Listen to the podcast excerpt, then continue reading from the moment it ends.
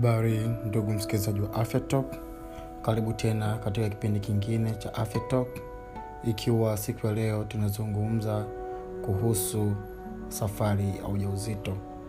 Kwa hiyo mada hii itazungumza kwa kifupi sana kuhusu ni nini cha kutazamia kabla cha ujauzito, ujauzito wenyewe ukoje, na matokeo ya ujauzito, na ni vitu gani ambavyo mtu anapaswa kuvifuata. Kwanza kabisa, kabla sitaenda mbali, naomba nikukumbushe uh, kwa majina naitwa Dr. gason Tasingwa uh, nikiwa uh, naandaa vipindi hivi ambavyo vinalenga au lengo lake kuu ni kuelimisha jamii. Kwa sasa vipindi hivi ni vipindi sauti pekee, tukiwa tunafanya utaratibu tuweze kupatikana pia kwa njia ya video pale kwenye mtandao wa YouTube. Kwa hiyo vikiwa kama vipindi sauti, utaendelea kuvipata kwenye podcast mbalimbali uh, utafuta app yoyote yenye podcast kuanzia uh, google podcast apple podcast spotify na kadhalika na kadhalika. Andika tu afya talk. Utatupata afya kiswahili toka kiingereza. Afwatalk afya talk. Utaweza kupata na utaweza kusikiliza na kujifunza. Kama nilivyokwisha kutanguliza kwamba leo tunazungumza juu ya safari ya ujauzito ambapo tutaangalia mambo mengi mengi.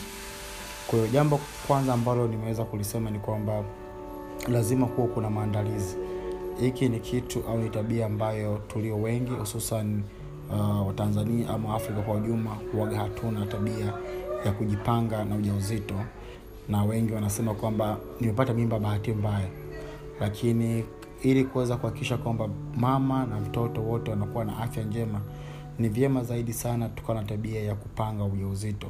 Uh, katika ule uzazi wa mpango mnapanga lini nataka kuwa na mtoto watoto wangapi mtazaaje atapishanaje hii yote ni katika mipango. Kwa hiyo kabla kupata ujauzito um, cha kwanza kabisa ambazo ambacho anapaswa kufanya mama pia na mwenza wake edha ni mume wake au kadhalika. Uh, ziko njia mbalimbali kupata ujauzito. Wengine wanapata ujauzito kwa kupandikiza mbegu na kadhalika. Jambo ambalo la kwanza kuliangalia ni kukutana na daktari kwamba kukutana na daktari hususan kwa wale ambao kwenye njia za uzazi wa mpango wale ambao wameweka vijiti vya kuzuia ujauzito ambao kwa miaka mitatu au miaka mitano. Kukutana na daktari kumweleze ili aweze kutoka kwanza kijiti kukuandaa uh, pia kuangalia zile effect ya zile homa ambazo kuwa unatumia zile ambazo zimezuiwa ni lini utarudi kwenye mzunguko vizuri na nini cha kuangalia na kutazamia. Kwa cha kwanza kabisa ni kwenda kwa daktari. Licha ya kufanya hivyo tu katika maandalizi ya ujauzito ukienda kwa daktari. Jambo ambalo pia litazungumzwa ni kuhusu historia ya kiafya ya kwako binafsi pamoja na upande ule mwingine. Uh, pia matatizo ya kiafya aina ya vyakula aina ya maisha ufanyaji mazoezi na kadhalika. Kama huko kwenye ugonjwa wowote wa muda mrefu mfano kisukari pumu ama magonjwa ya presha kama unayo na una dawa zote ambazo unatumia. Lazima pia iliweza kutangaliwa. Unaweza kushauriwa ni kitu gani ambacho unaweza ukafanya pata ujauzito na nicha kujiandalia. Lakini pia kama usijauzito wa mara kwanza labda usha kujifungua kabla labda ujauzito wako watatu pia lazima tuiangalie zile historia ya mimba ile ya kwanza mimba ya pili zilizotangulia. Pia usalama hata wa nyumbani na kazi maswala mengine ya kiafya. Kwa hivi um, ni, ni, ni baadhi ya vitu ambavyo mtu lazima aviangalie na kama nilivyosema katika kuangalia hivi itasaidia kujua hali itakavyokuwa.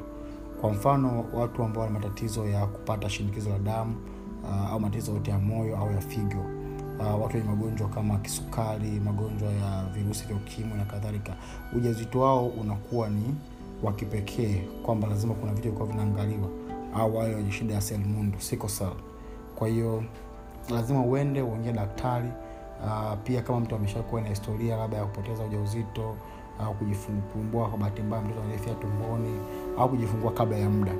Kwa hiyo ka, kama wewe unajipanga kwa ujauzito hakikisha unakutana na daktari hakikisha mambo haya mnayazungumza ili uweze kukusaidia.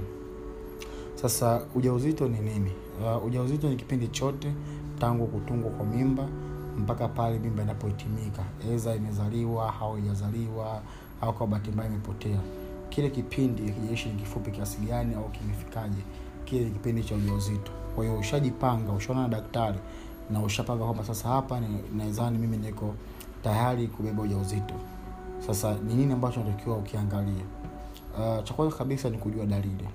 Dalili kuu ya kwanza kabisa ambayo watu wanaiona ni pale ambako tarehe zao za kupata hedhi wanapokuwa imefika na hawajapata. Kwamba mtu alitegemea ba kesho kutwa nitaingia hedhini lakini imefika kesho kutwa wiki ya kwanza wiki ya pili haijaja. Na sio kawaida. Kwa hii ndo dalili kubwa sana na dalili ambayo wengi anaweza kuiona kwa mapema sana. Lakini ziko dalili nyingine mbalimbali mbali, ambazo zinatokana na mabadiliko ya vichocheo mwili. Ikiwepo kuumwa kwa kichwa uh, kupata vibreeding kidogo kidogo uh, kutoka ukweni. Wengine waga wanaongezeka uzito um, na dalili nyingine wengine wanaanza kupata zile homa za asubuhi zikijumuisha uh, kutapika mara kwa mara na kutegemea na wakati mtu ameanza kugundua. Dalili nyingine au matokeo mengine ni kadri ya ujauzito unavyokuwa. Wengine wanaweza wakapata uh, shinikizo sana ujauzito wengine wanaweza wakapata shida ya kupungiwa damu wengine wanaweza wakapata shida ya msongo wa mawazo na kuwa kupata kama depressions wengine wanakosa usingizi haya yote ni mabadiliko ya kimwili kutokana na ujauzito. Lakini dalili kuu kama nilivyosema ya kwanza kabisa uaga ni kukosa kukosa kuingia kwenye siku pamoja na ile kupata homa za asubuhi na zile za kutapika. Sasa ujauzito unaganyika katika makundi matatu. Kwa kawaida binadamu anabeba ujauzito kwa mle, kwa muda wa wiki kwa muda wa miezi tisa lakini katika kuhesabu nasema mtu amebeba ujauzito mpaka wiki arobaini kwa hiyo unaganyika sehemu tatu tuna kundi la kwanza first trimester tuna kundi la pili second trimester na tuna kundi la tatu third trimester au trimester mwisho. Kwa hiyo umeshajiandaa kama nilivyosema awali umeshapanga umepata ujauzito wako. Je katika hivi makundi matatu ni nini cha kuangalia na ni kitu gani kwanza cha, cha kuona cha, muhimu? Umone na kabla sijaenda mbali kabisa hata kule kwenye kupanga ujauzito ukienda kwa daktari uh, kuna matibabu ambayo utashauriwa ikiwa ni pamoja na kutumia vidonge vya kuongeza damu uh, vya kuongeza haya madini ya chuma pamoja na kuongeza vitamini b ambavyo uh, b12 ambavyo vinasaidia sana uh, kuondoa shida au uh, kusaidia mtoto asije akapata shida la tatizo la kichwa kikubwa ama tatizo la kuwa na mgongo wazi.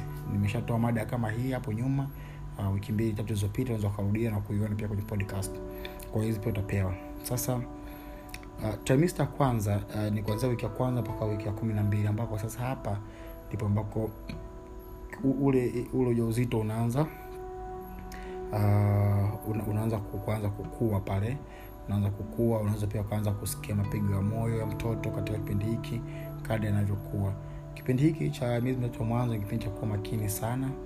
Hakikisha kwamba um, haukae kwenye masongo ya mawazo haupati shida yoyote ya kiafya especially haya magonjwa kama ya uti au malaria au kupungukiwa damu au labda kwa bahati mbaya kupigana na kutokuwa na amani kwa sababu katika miezi mitatu ya mwanzo uwezekano uh, mkubwa wa kupoteza ujauzito upo hapo.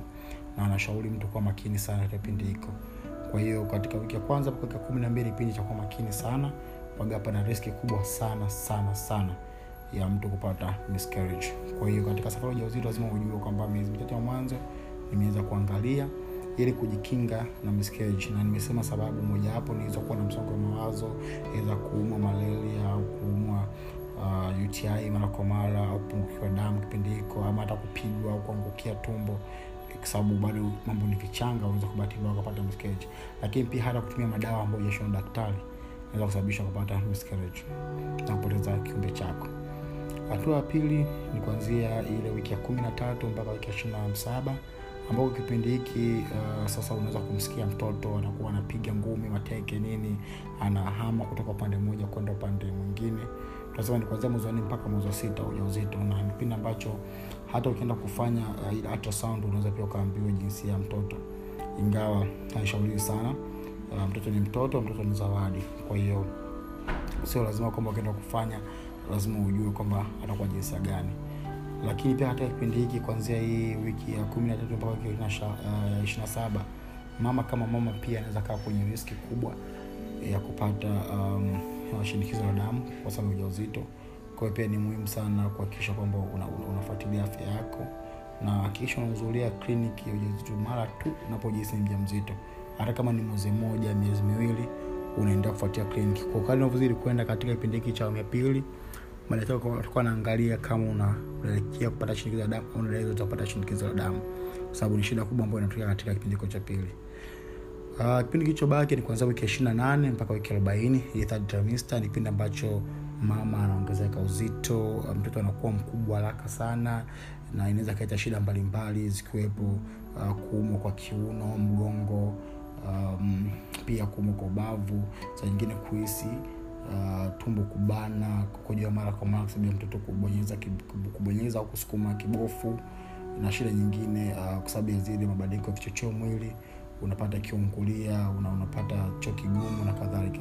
Cha kufanya sana katika kipindi hiki cha muhimu kabisa ni kuangalia aina ya vyakula uh, kwamba mtu asile sana akiwa mja mzito bali ale mara kwa mara. Ule kidogo mara kwa mara ule vyakula vyenye nyuzi nyuzi unywe maji mengi na matunda yenye maji maji kama matikiti maji na matango ndio vya kutumia sana katika kipindi hiki. Uh, unapokula sana unaweza kusababisha shida ya kupata discomfort ukashindwa hata kupumua vizuri. Kwa sababu mtoto ni mkubwa pia na tumbo ni lake mdogo mtoto anakuwa anapanda juu na pia anafika juu chini kwa hiyo inakusumbua. Kwao ni vyema katika kipindi hiki ukala kidogo ila ukawa nakula mara kwa mara. Umeona? Sasa katika kujumuisha haya tumeona kuanzia katika kipindi cha kwanza cha miezi mitatu ya mwanzo tunahofia sana miscarriage kipindi cha pili pale tunaanza kuhangaika na kupiga. Kipindi cha kuonyesha umakini sana. Unaweza kwa dalili za shinikizo la damu wakati wajawazito zinaweza zikaonekana kipindi hiko. Kipindi cha tatu mwisho ni cha kujiandaa na matayarisho na kuvumilia hizo uh, discomfort za hapa na pale. Sasa unapojihisi mjamzito nini kinacho kinachokafanyika ili uweze kuconfirm? Cha kwanza kabisa ukienda hospitali uh, kuna njia mbili. Moja ambayo inatumika mara kwa mara ni kupima mkojo lakini pia unaweza pia ukapima hata damu kuangalia kama uh, pia ni mja mzito hiyo vipimo vinafanyika. Kinachotumika mara nyingi sanaga ni pt uh, test ambayo inafanyika sana.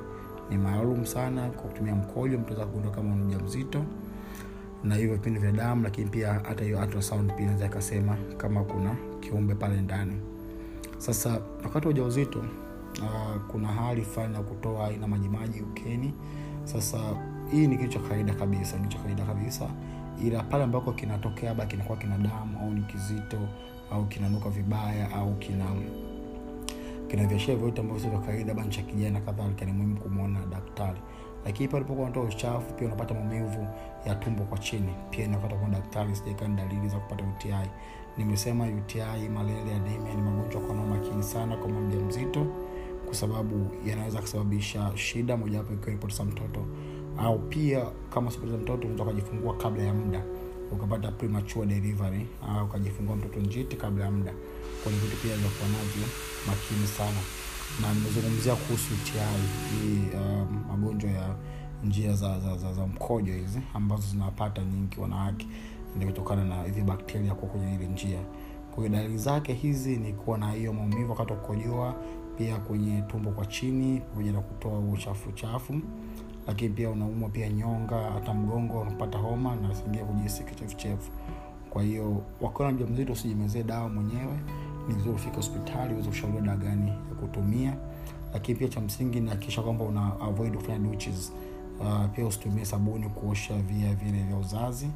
Na unywe maji mengi tu na hydrated. Kwa sababu nimesema hizi shida zinasababisha zinaweza kusababisha hata uh, kupoteza mtoto au kujifunga kabla ya muda sasa katika safari uja uzito uh, sio kila mtu ana anakuwa labda amedhamiria. Uh, kwa hiyo ziko njia za uzazi mpango hii itakuwa ni mada ya siku nyingine. Tutakuja kuzungumza hapa kuhusu njia mbalimbali za uzazi wa mpango ikiwepo ni kuweka vipandikizi uh, kuweka vitanzi matumizi ya kondom na mambo kama hayo na namna kupanga uzazi. Um, kwa hiyo tumeshaona hayo uh, yote hayo kuhusu ujauzito uh, cha kufanya kabla kama tunategemea ile miezi mitatu ile makundi matatu miezi mitatu mitatu na tumeona uh, maswala ya magonjwa na shida zake. Sasa kuhusu vyakula katika kipindi cha mwisho nilisema kwamba lazima uangalie na vyakula na vyakula sasa vyakula hivi pia vinaweza vinatakiwa viliwe kuanzia mtu akiwa mja mzito mara nyingi sana watu wanapata shida hii wanakuja kujifungua watoto ambao wana vichwa vikubwa mgongo sababu ya kukosa baadhi ya madini. Ukiwa hospitalini utapewa vidonge maalum vya kusaidia lakini pia lazima uwe unakula vyakula ambavyo vina madini zikapo mboga mboga za majani usukuma wiki uh, chinese hizi sijui spinach ni dawa ni mboga za majani za kutumia mara kwa mara pamoja na matembele na majani ya maboga. Lakini pia kutumia uh, vyakula vyenye ngano au shairi ambavyo havijakobolewa. Nikizungumzia na mikate hii ya brown na kadhalika vitu kama hivyo. Lakini pia uh, kula vitu kama samaki na sio samaki wote kuna baadhi ya samaki ambao sio wazuri wakiwa samaki wa baharini ambao wanakuwa na high mercury content ambayo inaweza kuleta shida kwa mtoto. Kwa kula samaki tu maji baridi walau mara moja kwa wiki. Uh, jitahidi sana kula vitu asilia zikiwepo dagaa pia ni nzuri sana kwa mtoto kwa majawazito na kunywa matunda mara kwa mara na kunywa maji mengi na pia ufate zile dawa uzopewa za ziada. Wakati uh, ujauzito pia mazoezi madogo madogo kama kutembea yanasaidia sana sana uh, kukupa nguvu mazoezi ya kuchuchumaa na kusimama. Uh, haya yatakusaidia pia katika swala la kwenda kujifungua. Kwa hiyo tumeongea mengi sana uh, naamini kwama umefuatilia kuanzia tuliposema mpaka leo utakuwa umejifunza japo mawili matatu. Swala so, zima la ujauzito ni swala pana sana. Tunaweza tukaongea mambo mengi sana kuanzia nini cha kutegemea kipi anachotokea kwao ni mada ambayo haiwezi kuisha lakini naamini kwa wasa huu ambao umenipa na umeweza kufuatilia vizuri utakuwa umejua mambo mawili matatu aina ya vyakula nini cha kufanya cha kutegemea katika zile miezi ya ujauzito na nini cha kufanya kaa unajiandaa kuwa mja mzito napenda uh, kushukuru sana kwa kutenga muda wako na kuweza kusikiliza afya talk. Endelea kuwashirikisha wengine. Pia usiache kutembelea website yangu ya www.daktarimtarii.com na pale unaweza ukaona afya talk ukakliki pia ukarudi hapa kusikiliza lakini pia hizi makala zitakuwa zinawekwa pale kwenye ukurasa maalum wa blog au makala. Pia unaweza ukaengeji nami kupitia mitandao ya kijamii uh, afya talk tz kwenye instagram pamoja na twitter. Lakini pia afya talk pale facebook unaweza kufuatilia hizi mada ukachangia ukajibu maswali ukauliza.